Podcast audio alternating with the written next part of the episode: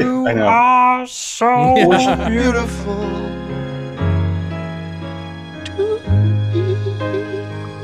to me. I know. Do I like that line? Do I like that last note, or do I hate it? It really jumps out at you. I think uh, it's both. Motherfucking goddamn orange peel beef.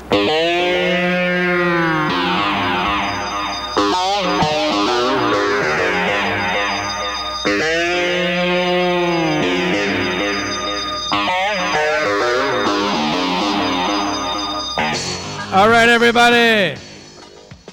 Yeah. Welcome to one fucking hour. Uh, I am, of course, uh, Evan Husney, joined by my two usual dudes here. To my left, we got Tom Fitzgerald. Sup, Tom? Hey, how we doing? Uh, I thought we were going to call it one flippin' hour, the PG version. Is that not taking a take? No. Well, we will address we will address that controversy here uh, shortly, uh, which we definitely should. But to my right, first and foremost, we are joined, of course, uh, also by uh, Marcus Herring. Marcus, Aloha. there it is. There it is. That's actually more That's your appropriate now. Yeah, That's for our, his for, our, catchphrase. for our new rebrand. For our new rebrand, that that'll fit nicely. the Aloha Um, Kid.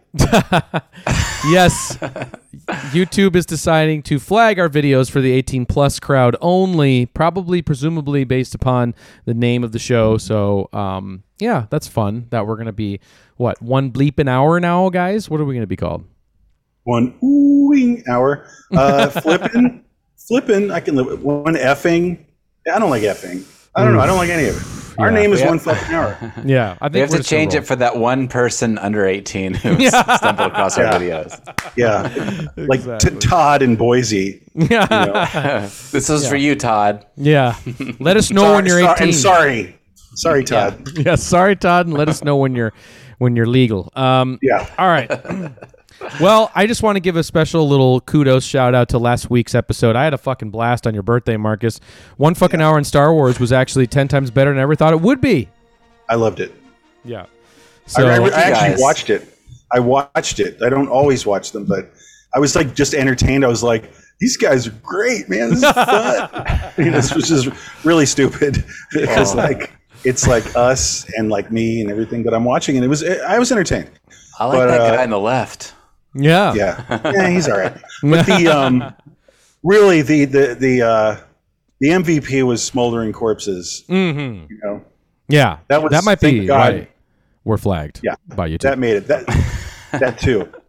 Yeah, they Yeah. thought we were showing like a snuff video or something. It's hard to believe that any, anything Star Wars would be flagged on YouTube. I know. Like, how many- unbelievable for many reasons. Yeah, yeah. Well, if it But it is, it's going to be it's going to be Aunt Beru's smoldering skeleton. and Uh, and that hard rated X film, The Swimmer, that we did a few weeks ago Yeah, too. exactly. That got Well, flagged. it's basically a naked man running around for an hour, so maybe that's maybe that's why. sure. It looks, yeah, get at a glance, it looks like nudity. I guess. Yeah. There's some.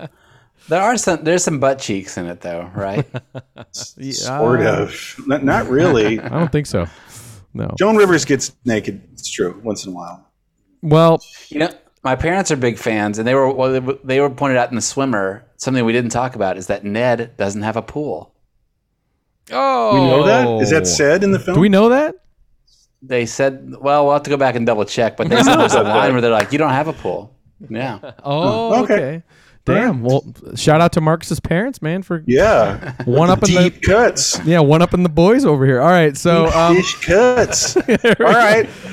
right, Good night, well- everybody. Yeah, all right. See you later. Motherfucking goddamn All right, so uh, let's talk about this week. Um, this fucking hour, really excited about hard right turn from fucking Star Wars, but an early '80s great. We are doing one fucking hour on Albert Brooks's Modern Romance. So, um, I'm gonna start that countdown so we can get into this episode here. Um, so here we go. Start starting the clock right now. All right, everybody. I'm just gonna give the uh, everybody the quick primer here on the movie. Um, I kind of clipped this from an AV Club review that I actually quite liked uh, about the movie. Um, so, Modern Romance is the 1981 anti-romantic comedy directed by and starring Albert Brooks as Robert Cole. Uh, he's a film editor whose on again, off again girlfriend, uh, Mary, played by Kathryn Harrold, have nothing in common and make each other miserable. Yet he can't cast her away because the idea of her with another man drives him absolutely crazy. Brooks pushes his neurotic persona to near pathological extremes, yet the film consistently finds humor in his sick obsession. He's committed to making it stick, but the days that follow are like a painful detox session, which he survives by any means necessary, including quaaludes, vitamins, and jogging. so, Well, well that- said. that is um, modern romance. And guys, I had a blast. I just finished it minutes before uh, signing on Okay. here, and um, man, it's, it holds up. I just, I, I actually really love this movie. And this movie, it, er, this movie, this time it hit harder for me because it is so dark. You know, like at, at first glance, like you, you kind of get wrapped up into the charm of this movie a little bit with the performance and everything. But he's such a nutcase and he's so overly neurotic and so painfully um just like damaged that by the end really that is. By that last 10 minutes you're like Jesus Christ we are on a ride uh, following this person who is uh, really I don't know quite fucked up you know? He needs help. He needs Yeah, at least yeah. therapy, you know.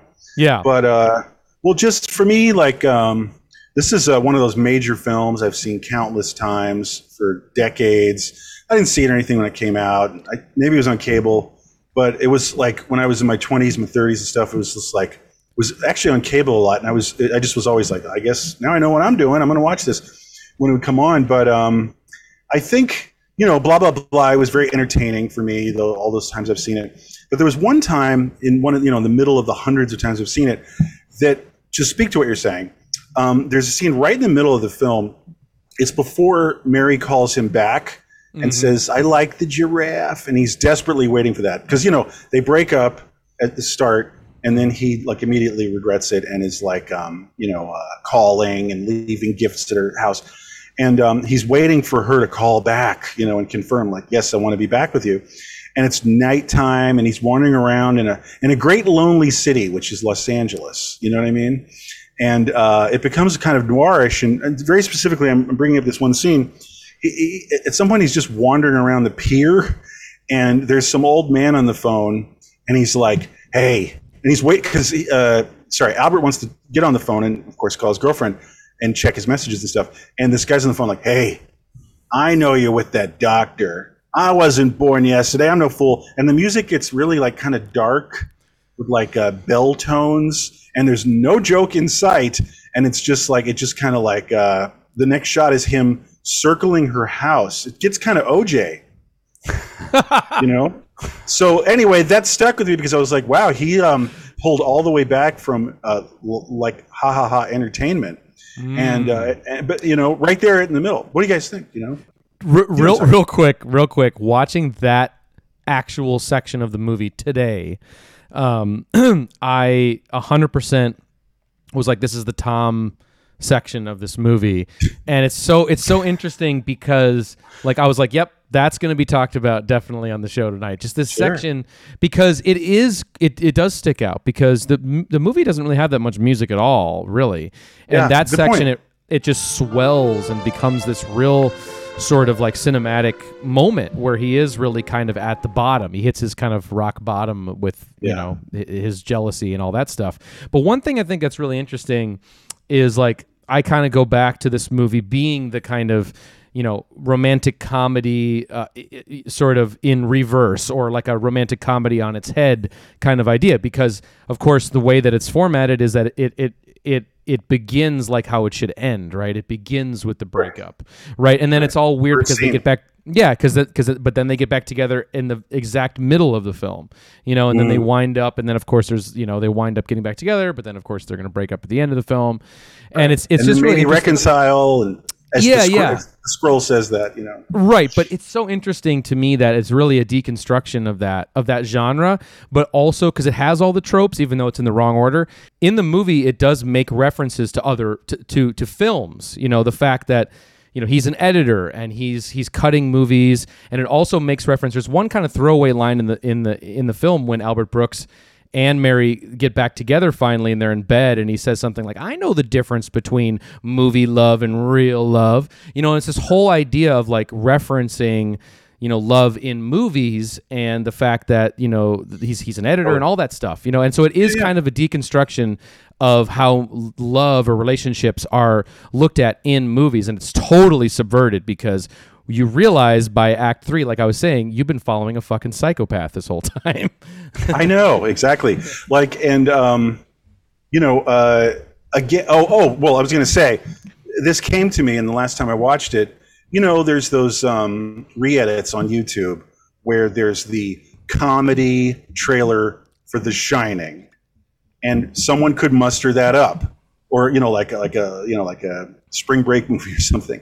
But then uh, inversely, someone can and, and did make a horror movie, Harry Met Sally, and I never checked, but it would be almost too easy to make a horror movie trailer Right. for modern romance. I mean, the scene, the scene I just talked about, but there's another shot that's very chilling where um, they're at the cabin. She goes out to the phone booth that's at a distance, and uh, she's laughing, you know, and, and, and closes the, the, the, the, the door thing.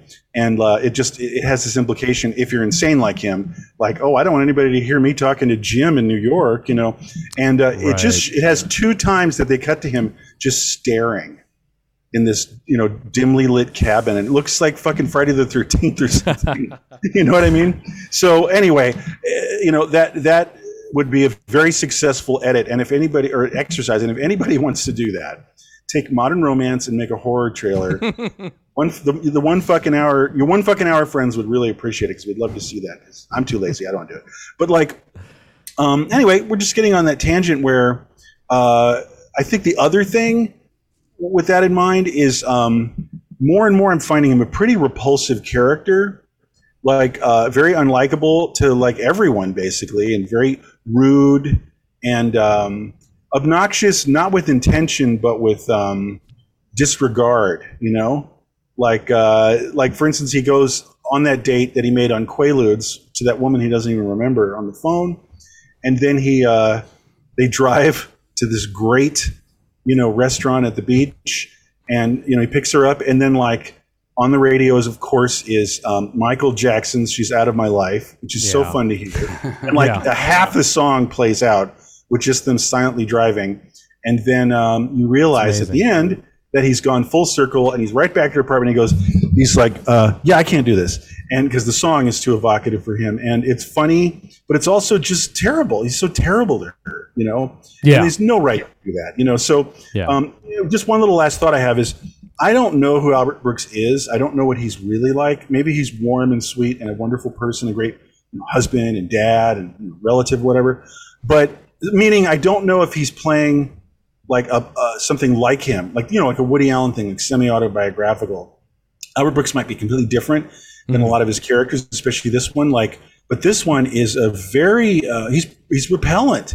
He has no redeeming qualities. He's he's he's um he, yeah he's a real jerk uh, socially, you know. Um, and he's totally selfish and he's terrible to her. She should leave. She she's, she seems really great. She's attractive and she seems very grounded and like like very centered. And she just doesn't need a guy like this. She's he's, he's just a real he's awful. Like remember like they go to the party and he can't even listen to uh, one of the Globetrotters like talking to him, you know, because he's just staring at Mary. You know, it's just it's it's it's horrific, almost like a horror movie, but also it's just like just really bad social graces, you know. So anyway, what I'm saying is I don't know how autobiographical it is, and I would hope and think that he's just completely playing a character, uh, sort of a proto yuppie, you know, a guy in his 30s going into the 80s, never went to Woodstock, always just wanted to kind of make some money and be ambitious and have like a sort of a like a, a middle class kind of success, you know, and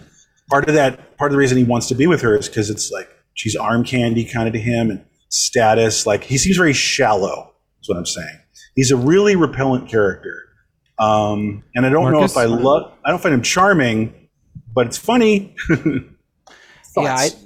I I th- looked at it as like uh, you know there's some relatable things in the breakup like you know every song on the radio it's about he starts listening every song on the radio is about the breakup right that's Right. that uh, we've all experienced that there's like I thought it was funny that everywhere he goes he's like um he's like uh, telling everybody I just broke up with somebody. He's explaining why he's behaving that way, you know. And so, like the way I interpreted it was, and like I think there's more, like you're saying, there's more to like his character. But the way that I just sort of like jumped on the ride for the movie was that like he's indulging, like there's relatable things about breaking up, and this character is like indulging every bad impulse that you would have, like when you're in a breakup situation, you know. So like he is beha- he's misbe he's sort of like that's what's funny about it I think is like he's he's in this relatable situation but he's doing the the absolute wrong thing that you're not supposed to do you know that's that's how I sort of like Yeah, jumped on with the character and went along for the ride there yeah. I I think that the movie kind of has this like first half where it is about the breakup and it is kind of you know him dealing with that and processing it and you know not trying to give into that and it's it's th- those are some of the funniest scenes in the movie at that first half right he plays into the comedy of like oh you know i'm trying not to you know break this moment here and call her back and whatever I'm going to jog. I'm going to take Yeah. vitamins. Health. yeah, vitamins, health, health, vitamins, vitamins. But um, but then it sort of turns when he gets back with her, and I think that the movie does a really Yeah, you're right. incredible, a really really incredible um, uh, job of g- being very s- sincere to the process of someone who does have all the narcissistic neuroses that he has in terms of being so possessive and so uh, jealous. It's terrible. I- it's terrible. I think I think that Albert Brooks, uh, you know, nails in this movie that sort of um, jealous vibe. You know, when you're in that kind of gray area with someone in, in in a relationship, I think he hits that so nail nail on the head. But and that also impressed uh, Stanley Kubrick. You know, Stanley Kubrick Isn't that gone- wild? Who's gone Yeah. on? Tell that gone- story. Yeah, well, it's just not much of a story, but Stanley Kubrick's gone on record. You know, of after the no, no, movie he'd- came he'd out, call. he called him. He, he yeah, called yeah. Albert Brooks. Yeah, yeah, yeah. uh, more after- than once and said uh, he was actually inquisitive. He was like, "I've always wanted to make a great film depicting jealousy. How did you Right. do it? Almost like literally, like break it down a bit." You know, he was very impressed. And of Mm-hmm. course, he wound up doing Eyes Wide Shut. Right. Uh, later, um, which Yeah, might be I love- influenced by Modern Romance. I I love that side of Kubrick's brain where he's into like films like Modern Romance and White Man Can't Jump and shit like that. Like that's so. I know. I love well, that Can I just that. say, just total tangent here is, um, I love hearing those tidbits um, because he also was really sprung on that great film, um, Girlfriends, uh, from that film. 1979. We should Yeah. do that someday. But um, you know, someone asked him, was like, "What's the best film in 1979?" And he's like, "Girlfriends." And Yeah. everyone was, just, what, what, what friends? What is this? You know. And uh, Yeah. you know, and it's it's it's great to- show um, he has uh, he had good taste. Just long story hundred short. percent. A But hundred can I just can I just say like one thing about it? Um, I I don't know if I'm confused about his personality or him, the, the guy Robert, because you know Marcus, you're saying like he's he's been uh, hit, you know, with a breakup, you know, and I understand that, and that makes sense to me. But I think we've got a deeper problem because I think that you're not given. It's at least because you're not given the pre-breakup Albert Brooks character. Also, he instigated the breakup. yeah I was So, just like, thinking that So he's he- coming. They're gonna have dinner, and she's like, uh, "How's work?" You know. And then he's like, "Let's break up. Let's go. Let's get out of here." And so like um, he's already coming in hot with some nice, a nice big bowl of neurosis. Yeah. So Yeah. so It's like all about him. it right yeah. So like so so like she, like meaning like they didn't have another one of those big fights, or she didn't break up with him, or something like that. He this is all him. You know. So he's like a tornado of neurosis, and so. because he says like I'm feeling I have a bad I feel bad inside and I figured out it's because of our relationship or whatever but it he's probably is. always He's he's, always carrying around that yeah that that I'm feeling bad inside He's yeah a deeply troubled person, you know. Well, I was gonna say, Right. yeah, it's very, very damaged. He's very damaged, and it's all about him. I mean, that's the narcissism. Yeah, that, exactly. That runs through this movie is that it's, It's- all about him, and it has nothing to do with the fact of that, like if he likes this person or not, because he doesn't genuinely. It's all about control, No. and having her like marry me, breaking, you know, and it's all breaking up is not about the relationship. The relationship's not about the relationship. It's not about her. It's Right. all this internal cyclone that he's got going on, and uh, and it's a comedy. Right? Yeah, I know. it's I know, amazing. It's very unique.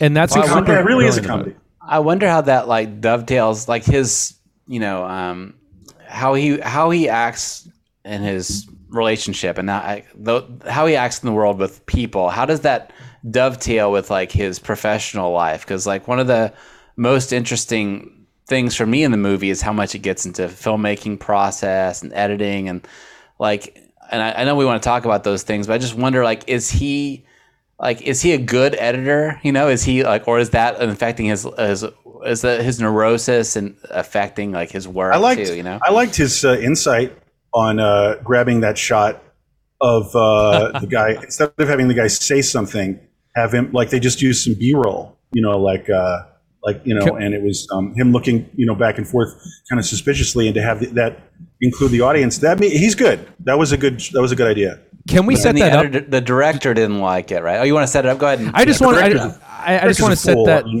mean, I just want to set yeah. that part up because it's it's such no, no, a um, totally. Let's do it. Let's do it. yeah it's it's such an interesting like passage in the movie where uh, obviously once he's back together with Mary then we're just kind of lingering on this I feel like almost 20 minute plus little chapter about It's now like we're the getting B of the film. It's It the, is, yeah. the B but it's almost it's almost just like right in the, it's just chunked right in there. It's sandwiched in between the other s- drama of the film, where it's just like okay, now we're spending time with what Albert Brooks does at work. He's an him editor. at his workplace. yeah, and he's, he's an editor for this really Right. low budget American International Pictures sci-fi post Star Wars. It's sci-fi that's right. It's movie. a, as we are post Star Wars, so is the terrible film.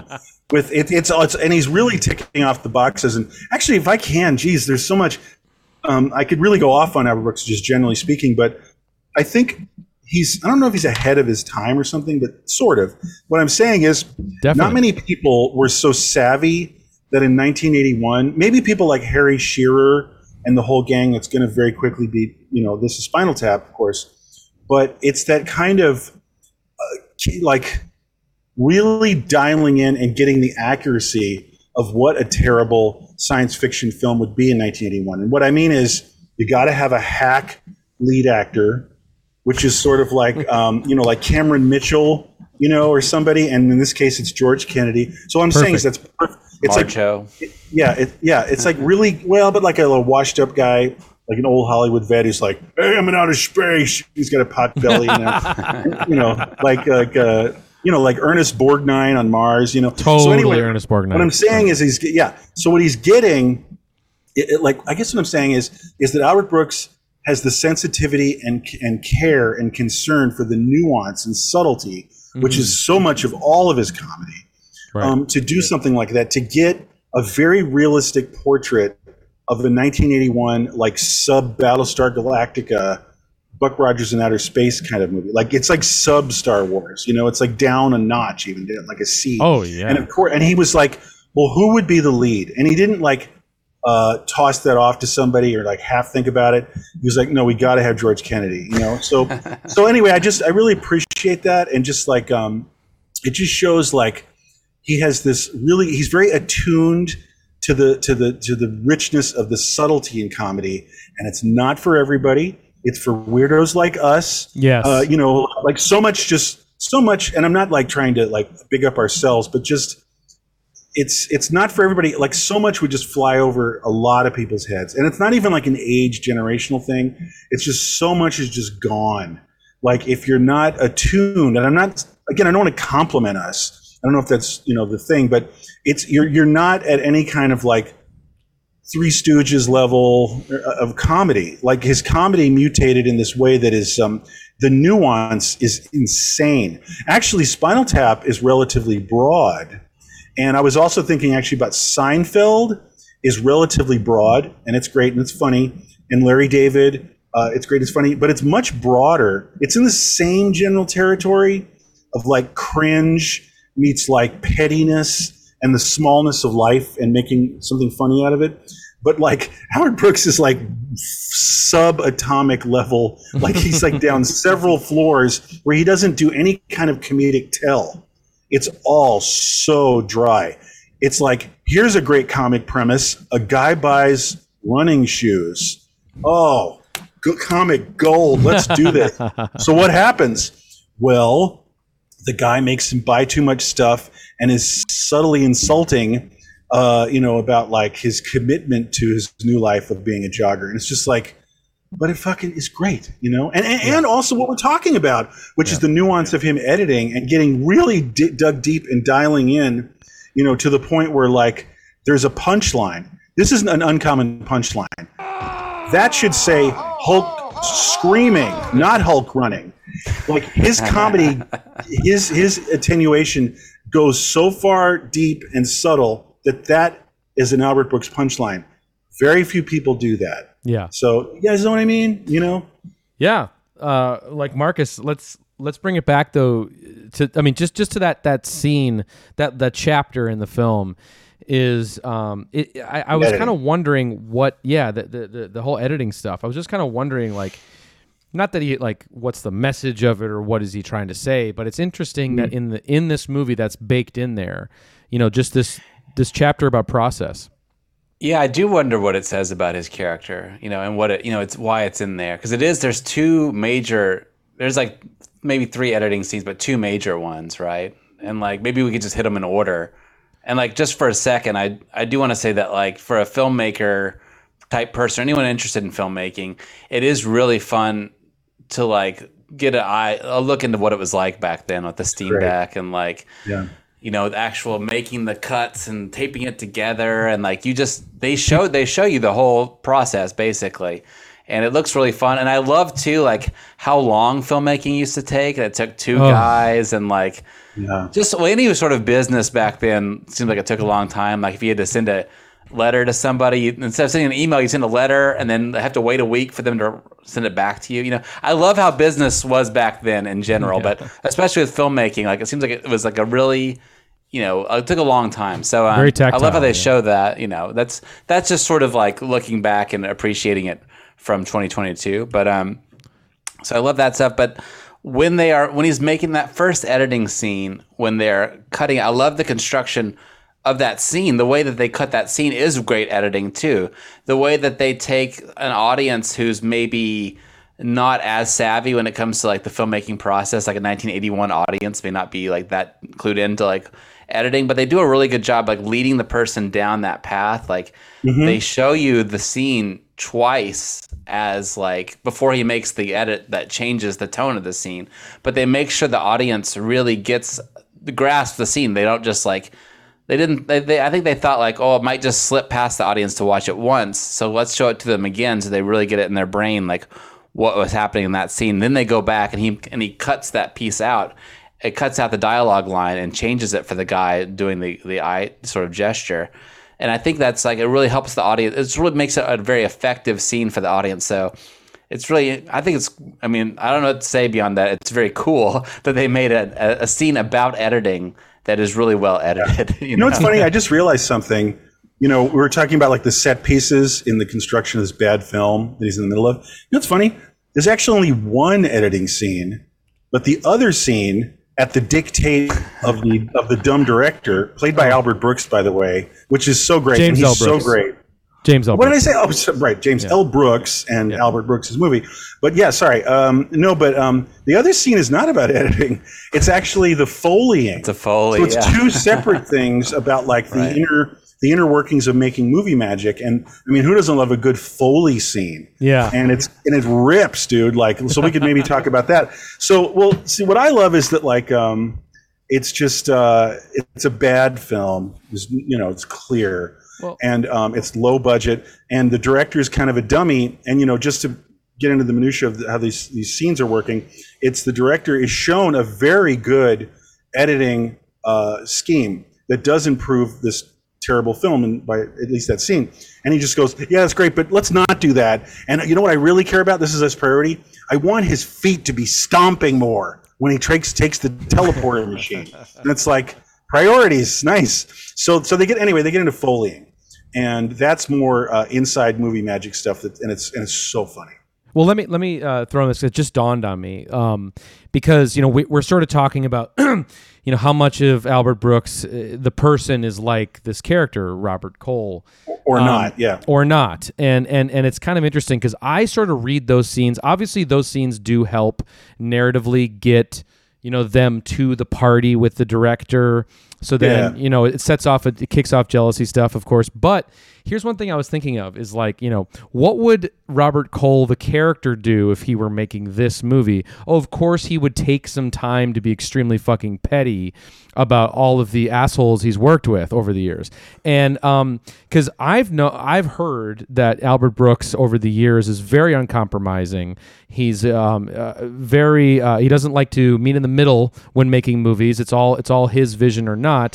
And I heard something about like a test screening of this movie went down and uh, people didn't get it, you know. And then as soon as people didn't get it, the studio kind of lost interest. But one of the main things they didn't get was, well, what's wrong with this guy? Uh, he's got a Porsche, he's got a job, he's got Right. a hot. What's the lady. problem? What's the problem? But to me, uh, and that just went over everybody's head. But I think in this chapter, he's really doing nothing more than taking a jab at the system and the jab at these dumb other creative people that he's probably had to collaborate with over the years. Yeah, because and the very union guys, which Yeah. just is like there's a director, but also the um, who gives a shit union guys who are just like, I don't care about you, your movie, the creative choice you're making. When's lunch? Yeah. you know that's during the I love that. Yeah, that great line when he's like, "What do you think?" And then he's like, "I think you saved the picture." Is that a rap? yeah, yeah, and then they're like, Like, uh, uh, so what? Th- but th- but then they're also like uh, the uh, Heaven's Gate crews coming in at eight o'clock. Yeah. you know, yeah. Fun. Well, fun fact. fun fact. The episode of Siskel and Ebert, the patron saints of one fucking hour, um, they they review modern romance. They both loved it, um, and then Heaven's Gate at the same time. Wow. So I love that. It's on uh, the YouTube. But um, That's funny. So is, is it even a joke then? I mean, because they didn't know that it was a bomb yet. I guess, right? it was I guess it's the- just. I I guess it's oh, just it's a joke. Yeah, I mean, yeah, It was the most notorious thing ever because Well, Siskel I know, but was it was it already a? Uh, sorry, what year? Yes. I'm I'm losing Yes. track of what year it Yes, out. You're about to it was. explain. Okay. It was a big, it was a big uh, controversial thing. No, no, he added that line during the re-editing, and Siskel and Ebert were reviewing the shorter version that came later. And So fu- the funny. timing's right. You know what I'm saying? Understand what I'm saying? They, Siskel and Ebert, when they were reviewing Modern Romance, a film with Heaven's Gate, they were also reviewing the recut, I see. saved, Got it. Got it. Got it. saved Got it. Got it. Got Cool. Thank Let, you. me just put Heaven's a Gate bow on barely that. came out initially, you know. Right. Let me just put a bow on that. Um, I, I I I just glanced at my notes and the the uh, studio's reaction to the negative test screening of this movie of Modern Romance.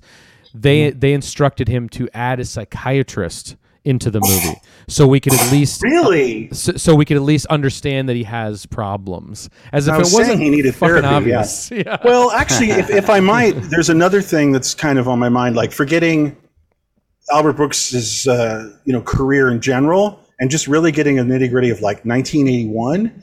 You know, this film was compared, and he was compared somewhat to Annie Hall, and how Albert Brooks was sort of the L.A. Woody Allen. You know what I mean? Right. um, and that works and it doesn't work uh, or it generally works like because you know this is a this was probably greenlit as much as anything uh, in the glow of uh, manhattan and annie hall you know like uh, Yeah. there's not a lot of post annie hall manhattan movies were made and uh, the few that did were big bombs and i think that um, that's probably like uh, chilly scenes of winter is another rare example Ooh, yeah. but, but Heartbreak um, Kid. Yeah, yeah. but yeah but like um well that's 1972 Right. but uh but like um anyway it's just funny to think that there was a time when it was like uh, the, probably they were spoken of in the same sen- sentence you know what i mean and um, uh, one thing i guess all i'm really saying is as new york city is woody allen's you know world like i like that uh he, he makes a very la film you know what i mean and uh, like i said before like it's a great place to walk around lonely at night and he does a nice job of that going to like a like an all night drugstore and buying, you know, in these huge aisles, very anonymous, you know, a lot of anomie. And he's buying like, you know, these, you know, this harshly lit, uh, fluorescent lit environment. And he's lighting like, or he's, he's uh, pulling the cord like, I love you very much, like, you know, uh, teddy bears. And it's lots of driving, you know, The, and the really popular restaurants that like Hamburger Hamlet and the, Mm-hmm. the Japanese place that, that aren't very good food, but they're very popular and people go there a lot. yeah. Yeah. So like um anyway, just I guess I'm just saying that I, I kind of like the comparison of uh, you know, Woody's New York for Brooks' LA. Then one last observation I have just back to like 1981 is I might have said this before, but um, he's kind of a proto yuppie, and what I mean is he's as a character, specific character, he's uh, pretty unpleasant. But Albert doubles it and also makes he re- he's representing a pretty unpleasant kind of person, the kind of person that like the Dead Kennedys would write a song about or something, and the kind of person who is who could have gone to Woodstock, they're the right age, but they just didn't. You know, like um, and it's it's it's basically a proto yuppie thing, you know, and it's like and certainly it's in you see that with like picking up on the health craze, which is very yuppie, like like hey, why are you working out to be super healthy? No, to look good, you know, that Yeah. kind of thing, and and like bourgeois, it's all bourgeois. Like I'm going to spend too much money on running shoes, you know. so he's an unpleasant yuppie, and that's the comedy. And I just find that really appealing because that didn't happen. I can't No. I can't think of another film quite like this or another character or, or another depiction. You know, um, but basically he's he's uh, he's he could kind of hung out with like the big chill people. You know, that's all I'm trying to say. Yeah, he's balancing kind of that like perfect sort of intersection of, you know, being like satirical, you know, at the same time, Yeah, but also being good like and, and and like being scathing, you know, and also Mm-hmm. that sort of like Hollywood narcissism. It's like both of those things are kind Right. of coming together. Well, and I think thought that's what the going to movie- also say uh, recognition. Like that's a good point, actually. Like um, this, i there is, of course, satirization of the type. You know, like Yeah. I'm saying, like, uh, like Yeah, the yeah. proto yuppie, but also there is identification because actually, just like uh, last time with Star Wars. There's uh, this is baby boomer. The baby boomer thing is happening. You know what I mean? And I think that um, he thought and hoped and probably did uh, somehow identify uh, or have you know boomers identify with him because a lot of them are going through the same stuff. In fact, what's the name of the movie? Modern Romance. Right. About like um, you know people and how relationships work. Uh, wherein you know even just 10, 15 years before you know, it was like uh, you marry your high school sweetheart. You know what I mean? But now it's like, hey, I'm 32 and I've now on my fourth, like, kind of iffy relationship, you know, and that's why I think that he really spoke to her at the end and proposed to her and got very romantic and was talking about something that was very an- antithetical somewhat to the modern me generation person. I want the white picket fence and kids. And it really sung to her because that was in short supply with the singles bars and like, you know, like uh, working out at the gym and like dating and hook, cheap hookups, singles bars. So I think that there's a few other dynamics going on that are um, uh, I do- specific to the time. I do also think that that ending though plays a little bit into the trope. Like he is kind of doing the the, the satire, if you will, of the the, the traditional rom com or comedy Hollywood or- ending. Yeah, no, Hollywood totally. ending, and he's playing into that because obviously then the scroll comes up and it's like, nope, they broke up. They're getting back together. Blah blah blah. You know, it makes that gag. Right, right. But I think Yeah. it's playing into that with like how cheesy the music is and everything. But No, um, sure. Well, I think but- both are happening in, in tandem. It's it's very cool. Yes, yes, it's it's great. Yeah, of course. And and and and I think just to put a bow on all of this kind of the the narcissism or the you know satire or all that stuff we're talking about is you know it's it's it's definitely apparent in this movie that you know. Uh, and I think it's done so beautifully well. And I've said it before. I just wanted to hammer it home. Is that it, it's it's like he can't let her go, um, which I think rings very true. Maybe this is what Kubrick saw. Is like he can't let her go because he's so terrified of his own future. You know, he's so f- terrified of where he's going to go as a person that he's got to. Sure. Doesn't even matter who she is. It's just somebody that's gonna. Oh, know, doesn't matter at all. There's stability in Like that. Yeah. his current victim. Yeah. current you know. victim. Yeah. Yeah, right. Um, no, I know, and um, no, and also he's very insecure, and he also, um, you know, he, he says these kinds of things like, you know what, it's good to be alone. It's good Yeah. to be by himself, and it's like very healthy to be, you know, have alone time, and like this is all countering like this. Um, he probably has a, a very clingy personality, and he probably can only like he can't like live with himself in his own skin, and and needs to have the validation of her, and he's Yes. just uh, he's is a very terrible uh, self identity. It's very rotten, and it just um, nothing he's doing is is having it go anywhere. But I guess the only other thing, just to circle back slightly to his career, is that he is good and he is driven. Like Oh, yeah. even more in the Foley scene. like he cares, and like a lot of people, maybe we even know in our lives, you know, and, and we've met and heard about, maybe read biographies. like um, he really comes alive when he's like, "What does the space floors on the ship sound like?" and he's very committed and he's very driven and he's excited. Like, all right, go. What's this? What's the what's the weight of the stupid space transporter thing that the you know the the cheesy spaceman has to you know, run with? And if you think about it and you look at it, that he comes alive and he's it's He does. talent. He's but very happy about it. very He's very driven, yeah. and he's cheering. And it might be the only time he's happy in this film is when they get the shot. It's like that is a great foley of the foot stomping. And um, anyway, I think that's one of those things where that might be a, a reveal, somewhat of a real Albert Brooks, because that's a common thing with creative people, is that they're very driven, and they don't have a space to have a real relationship. And I'm going to get heavy here for a second.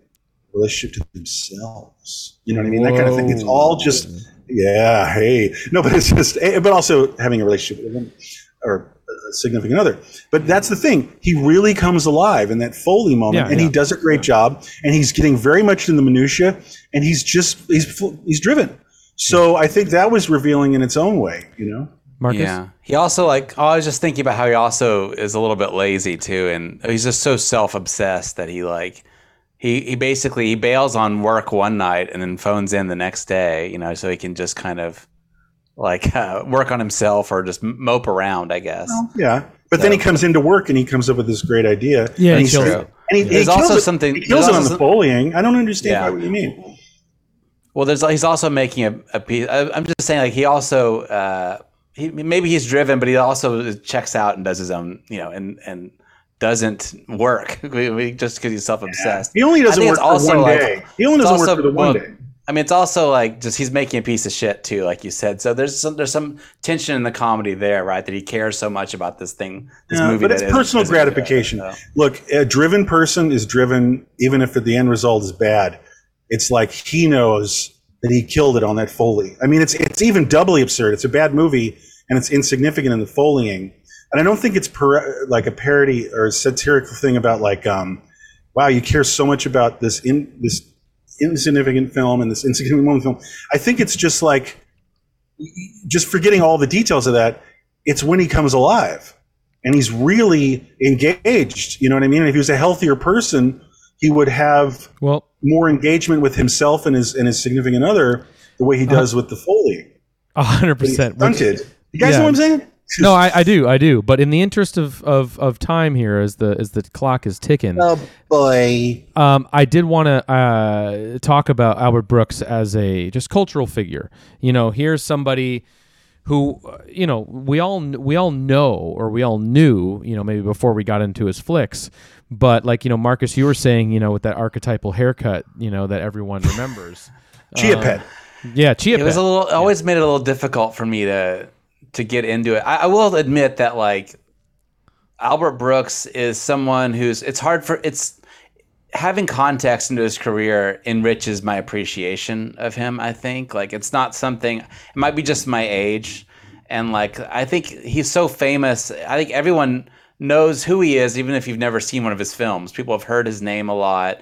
And i think you know what he looks like. At least that's how it was for me. And i knew Yeah. that that hairdo Yeah. which was which felt I, even as a kid it felt very dated to me so i know it's very superficial but it, like it's just something that um That's his was- gimmick. You know, sometimes you put up you put up mental blocks because you just you look at something and you read it a certain way, and I think that's how his his hair was like a signifier for me that meant like old boomer kind of thing, and there is a little bit of that boomerness. I mean, like you said, he's sort of like an archetypal boomer or something. So it's like there's some generational. There are there are generational things with him that make it harder for me to identify with his character or his body of work sometimes. And um, He's but also I think it is something a little bit like like if you're you know he's so in, influential right like he was sort of like inspired a lot of the comedians that we know so well Steve Martin for instance or something so Really? like so you can when I watch his films and I and I look at the year when it came out or watch some of his old comedy you know Tom you sent me those awesome SNL clips Aren't that those he- great? those are amazing.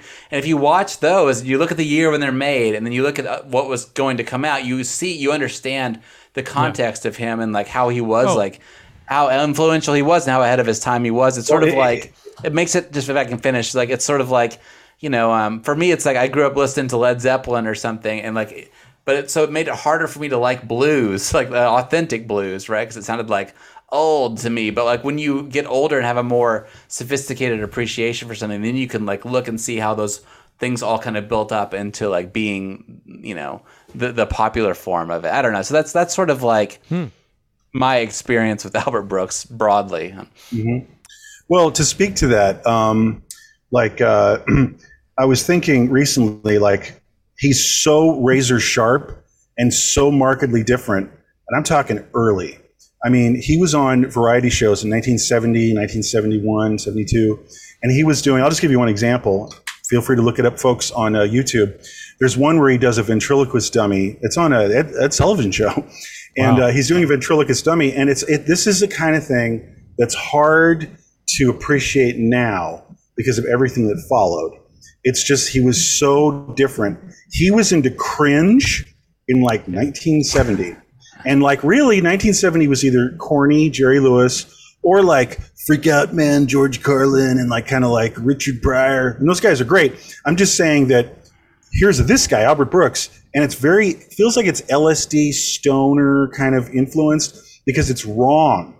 He's into wrong, cringe, uh, uh, uh, uh, anti-humor. Like Yeah. he just real quick, this ventriloquist dummy thing is he comes out and goes, "Hi, everybody," and he's this ventriloquist, and he doesn't even try to not speak. So the ventriloquist is going, the, the dummy's going like this, and he's just talking as the dummy's talking. And then at one point he goes, "Hey, hey, the phone's ringing," and he just drops the dummy on the ground on the stage, and still occasionally is talking like the dummy, like and he's just wandering around and looking in his trunk, and you know, and he's like, um, "Hey, uh, hey, uh, yeah, no, no, totally, I know what you mean." But uh, the fucking dummy, and they, I know he insisted that the director of the TV show, because it was live, he's like, cut to the dummy lying dead, looking on on the stage, and that just all I'm saying is that just did not happen Right. quick cut to everything and then get to um, Tim and Eric. And I'm not kidding. Like, really, it's that, like, is this even funny stuff? You know, or that, like, that show you should leave on Netflix. And then the other little tiny thing that's very influential and, and or at least ahead of its time is he in, kind of invented the mockumentary Right. uh, you know, Oh. and like like, and he was really fascinated by the uh, tropes of pop culture. He made this hilarious thing that was like a mid-season replacement reel of shitty '70s television shows, and one is called Black uh, Veterinarian, and it's just this you know black man and his family, and they're talking about like that horse is never going to walk again, and it's like, son, did you milk the cow? And it's like this big family drama of otherwise would be in like an urban context and they're talking about ducks and like uh, feeding the chickens and it's just like i know i'm saying it, it doesn't sound funny but, but, but it's, point. it's it's That's Albert Brooks. right there exactly what i'm saying is he, he understands the nuances of the tropes of the given media pulp culture thing and he plays it out very straight Yeah. again well, I'm, I'm, I'm repeating myself, but just he does it Yeah. so dry. That's Yeah. the last thing. It's like people Got were it. everyone. Comedy usually tells, even all through these years, that he's the driest guy. That's all. I just want Got to say it. Uh, but I, I also just you know just put a button on that. Another movie we should do on this show. I won't get into it too much because it's a whole other movie. But you know, Real Life as well. You know, which came out a few years before this. Real Life is also ahead of that too, uh, way ahead of the curve in terms of Really melding in mockumentary and making like a PBS special about like the about the family, the modern family. You know, I mean, it's a- And it's, a reality perfect- television. it's, it's reality television before reality television. So he, yeah. he's he's on the cusp of so much. Um, Yeah. But but one thing. But Ebert, Ebert, no likey. Uh, Ebert didn't like real life, and, and Really? I could, and I kind of no, but but they both well, uh, uh, Siskel loved real life, but they both did join together hand Okay. in hand, and, right. and and were really into modern romance, which is All nice right. to see. You know, I just um, anyway, so yeah, running out of time. I, I know I want to Well, get to a couple set pieces, but I was just going to say that. I was do you wanna just going to say that. Just going to set that up. Um, yeah. So obviously, you know, we've been talking about the themes of the movie and, and Albert Brooks' characters, but and you know, but uh, I guess most of this most of the episode doesn't even sound like a freaking comedy. But there are know. scenes in this It's movie. really telling. yeah, it's just Yeah. really telling him how great it And is. then he kills his girlfriend. He puts her in the car, and then he drives off the pier. It's such a. I was not. I did not see that coming. In Right. my- I love that part. Yeah. Right.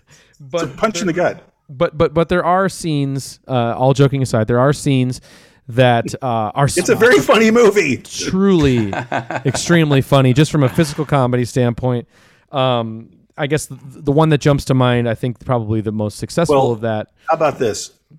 If you thought Wolf of Wall Street was the greatest depiction of a Quaalude uh, freak out, you're wrong. Or at least there's heavy good. competition. There's some real competition. good. Competition. I'm just saying this is a Yeah. this is a, another powerhouse of a Quaalude scene. Yeah, modern In, romance. Uh, modern romance's Quaalude scene walked, so uh, Wolf Wall Streets could potentially run.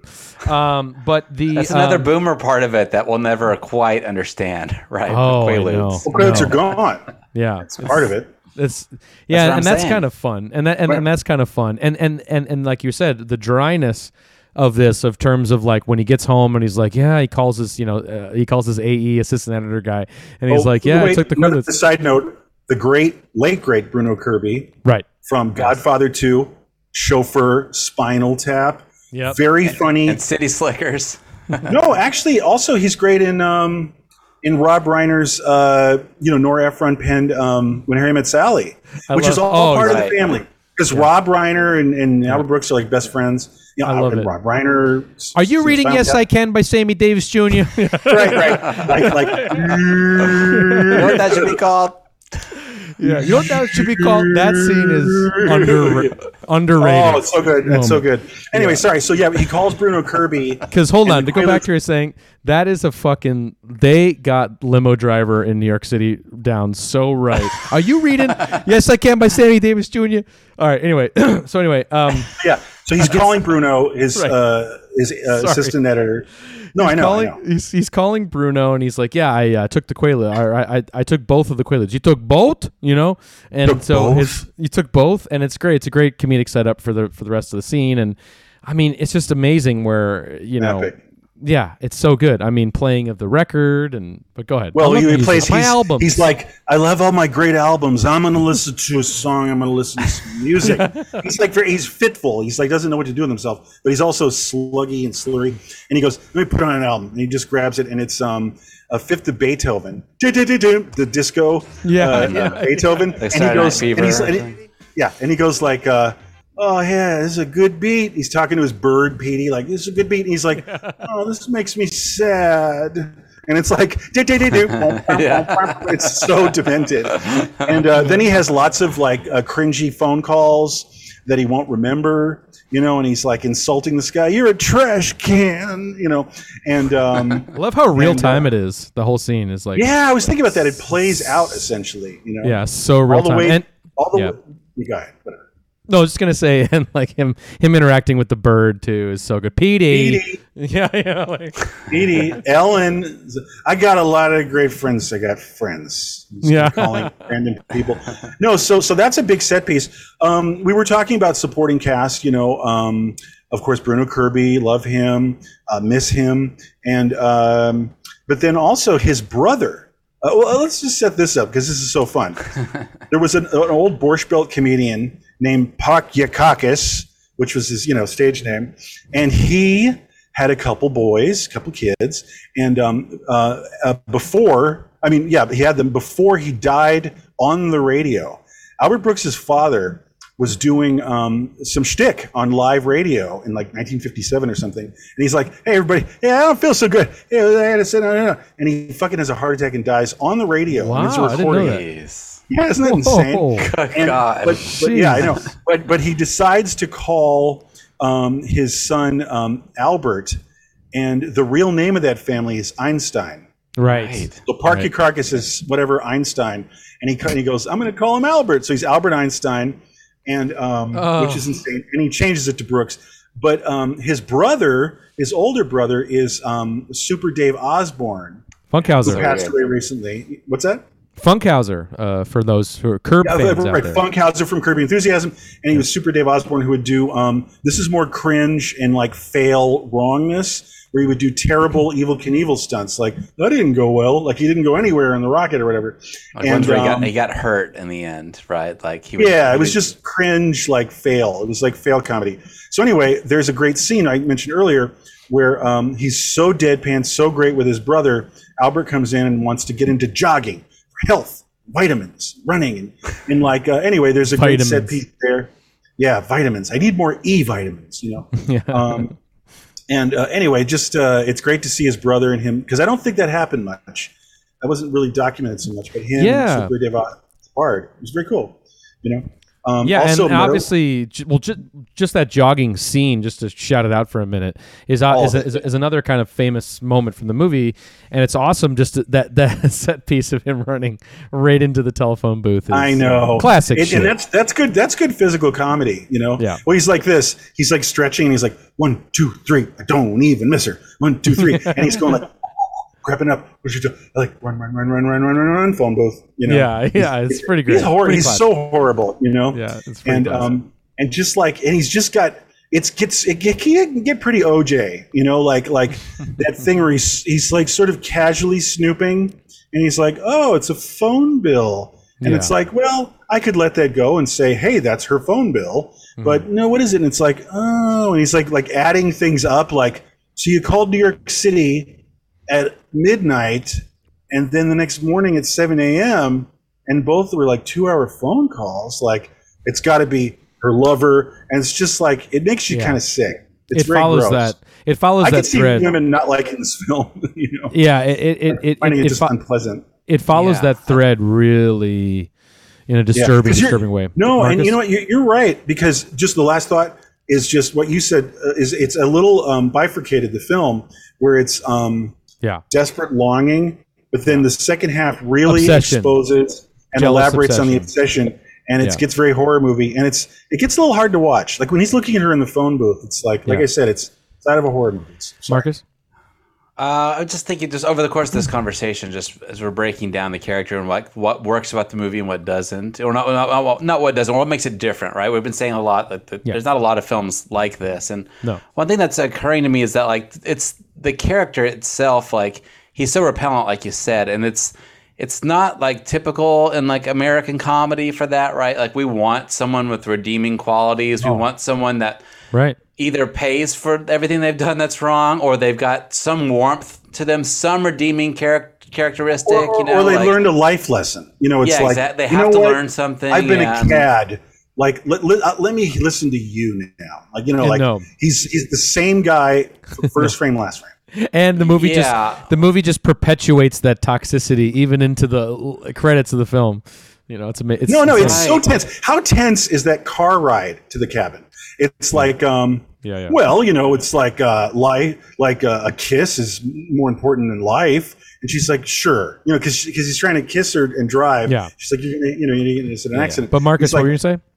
I was just thinking like how people take. I mean, you can see like echoes of this type of this character in, in other comedies. People that behave badly and people that are terrible people in comedies. But like you said, like I was saying, there's some sort of redeeming thing or some th- warmth thing or something that they pay for about it. You could kind of see like how people like down the line might might take this sort of uh, as like a framework, but retool it a little bit, make the character a little bit warmer Yeah. or whatever, you know, and that I, I could see. I don't know what the state if this movie was a hit or not. I've, I suspect it wasn't, but Did um, okay, not yeah. really. But uh, yeah, I could see where people would make little tweaks to the to the formula and down the road, and like it's sort of like I'm just imagining it like the uh, like the British Office or something, like how at that time it was like really repellent for Americans to have this character be. Now it's different, 2022, Right. but um, Yeah, and so no, when they you're right. adapted it for America, you've got they gave that they the, the boss like some warmth and some and some redeeming qualities because way that's what we want. Well, well, that's, that's what we what want as, happened- Am- as Americans. between season one and two, you're absolutely right. That's a really good example, and I guess that's an American thing, and certainly not a UK thing. But in season one of The Office, if we all remember, Michael was repellent and alienating, and um, not unlike someone like an Albert Brooks. You know, like, uh, and and then they warned this, the beginning of season two. Like during the, you know, giving out the, the the Dundies or whatever, and it's total like warmth and pathos. I think is the word, you know. And it's just like, why? Like, wh- I, I really Yeah. don't understand that. you Why know, does and it have I've to be relatable? Why does it have to be? Why do we have I to know. identify with this? And Something hopefully, we about American audiences. You know? hopefully we don't fucking identify It's- with. Uh, I do go with- why, and at the same time, I, I understand it too. Do you know what I mean? Just because we grew up in this culture, like I, I feel it. I, I like I open myself up to new experiences and different tastes or whatever, obviously. But I do understand where people are like where the general public comes from. I understand why those things don't work. Just not sophisticated. I just like at my gut. You know what I'm saying? As, Well, Americans are are, uh, are a toddler civilization. And yes. very- and we're- it's a very immature country, uh, literally and figuratively, and it just can't handle the truth. You know, just doesn't like things like like like someone. It's all fairy tale. Like someone like don't they go to the castle and get married and they they shine with the light of like self understanding and awareness and you know, mutual love, and they learn and grow. And it's like if you don't have that, you know, even Annie Hall has a little bit of sentimentality and growth, which is fine. Yeah. away with it. But, but Certainly. but fucking modern romance is ice cold. Yeah. You know what I mean? Even Annie Hall, you Yeah. know, has some sentimentality. It is know, that's the ice thing. cold. It's Yeah. so ice cold. Yeah. And I'm surprised anybody saw it. Yeah. You know, um, it's it's not for everyone. And again, I could see so many people repelled by it. It's not. When is this going to be funny? I hate him.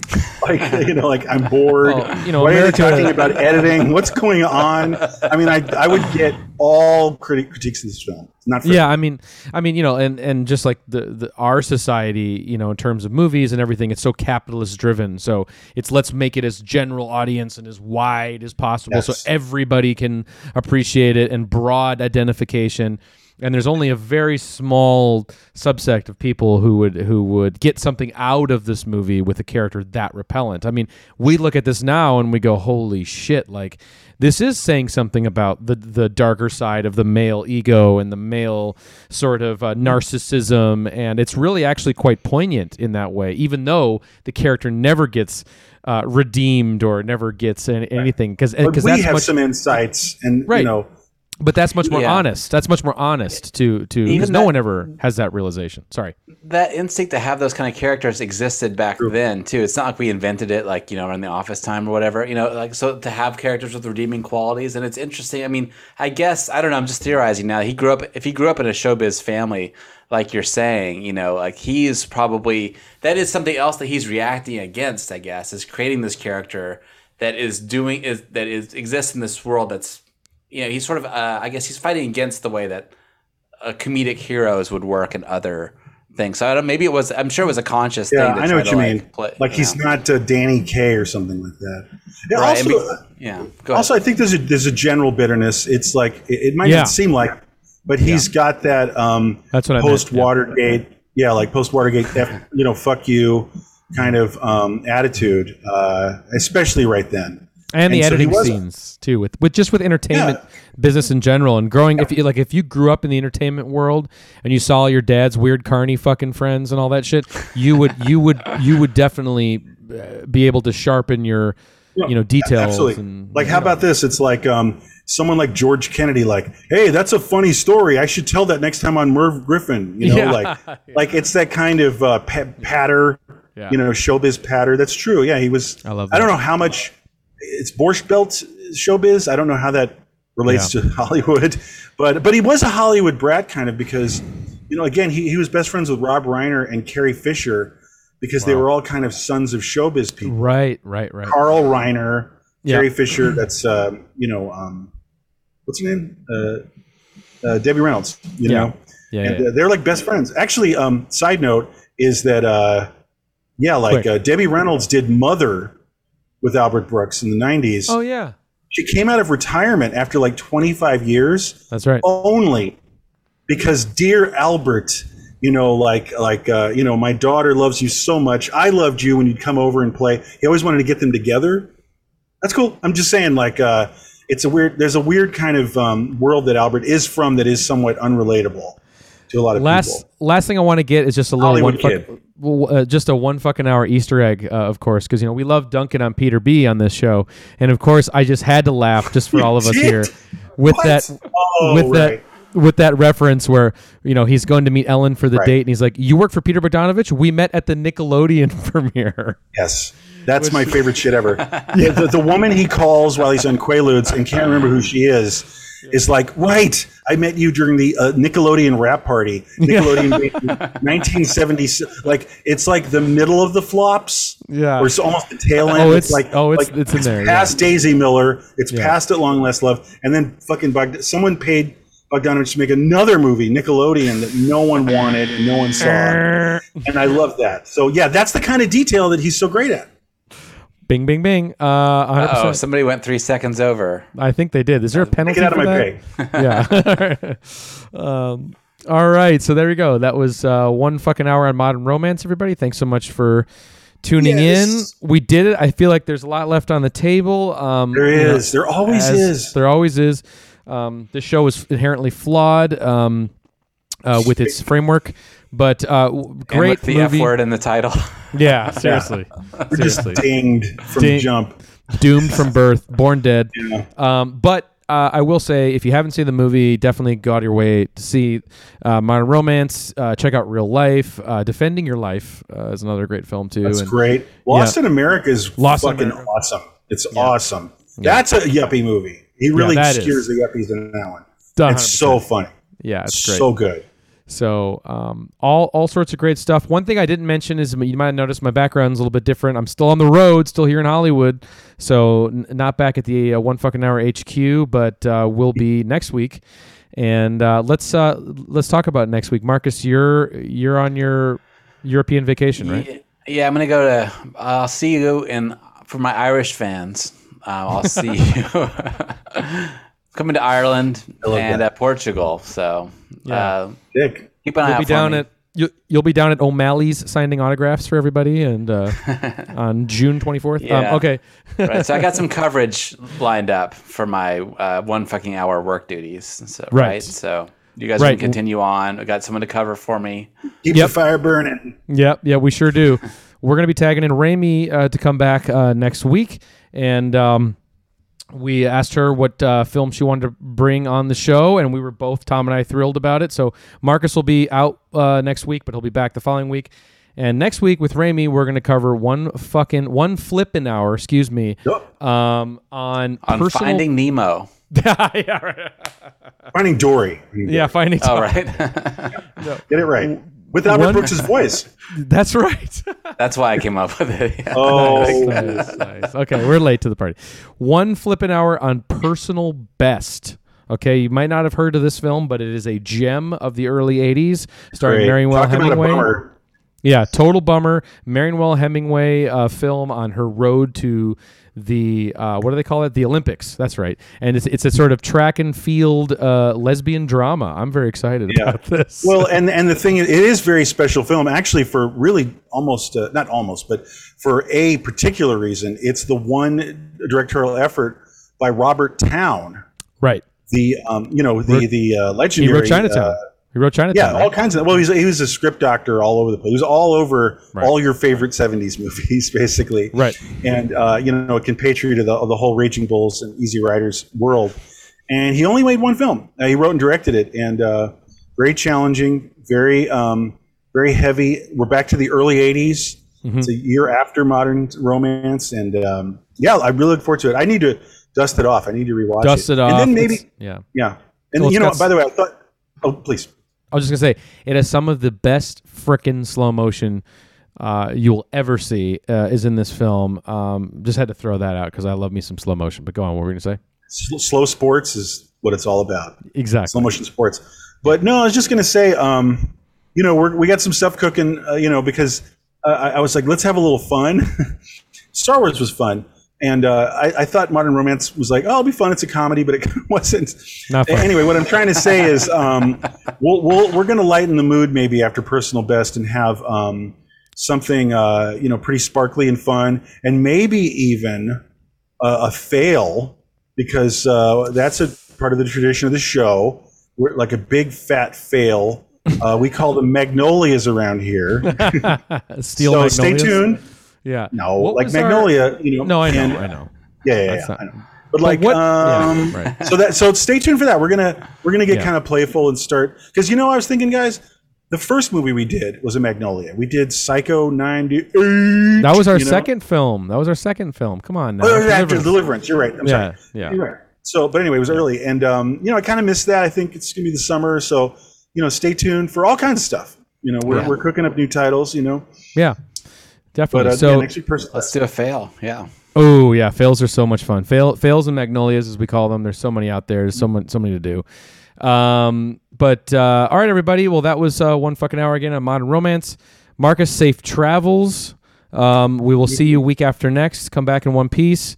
Uh, and yeah, everybody check out Personal Best. Get that pre-watch in. I think it's just on Amazon. It should be everywhere. So it's either Amazon or Criterion Channel. I think either one. It's it's there. Check it out. It's, around. an amazing film, and uh, it's definitely around.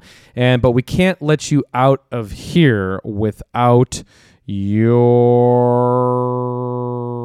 moment of Zen. and uh, all right, everybody, have a great rest of your weekend, and we'll see you next week. All right, everybody, bye. Bye. Well, we're almost out of time. You know, we'll be filming all around the country in the next few months. If you see us, please don't hesitate to come up and say, I'm Jack from Cincinnati. I enjoy you. Well, thank you, Jack. Motherfucking goddamn orange peel beef.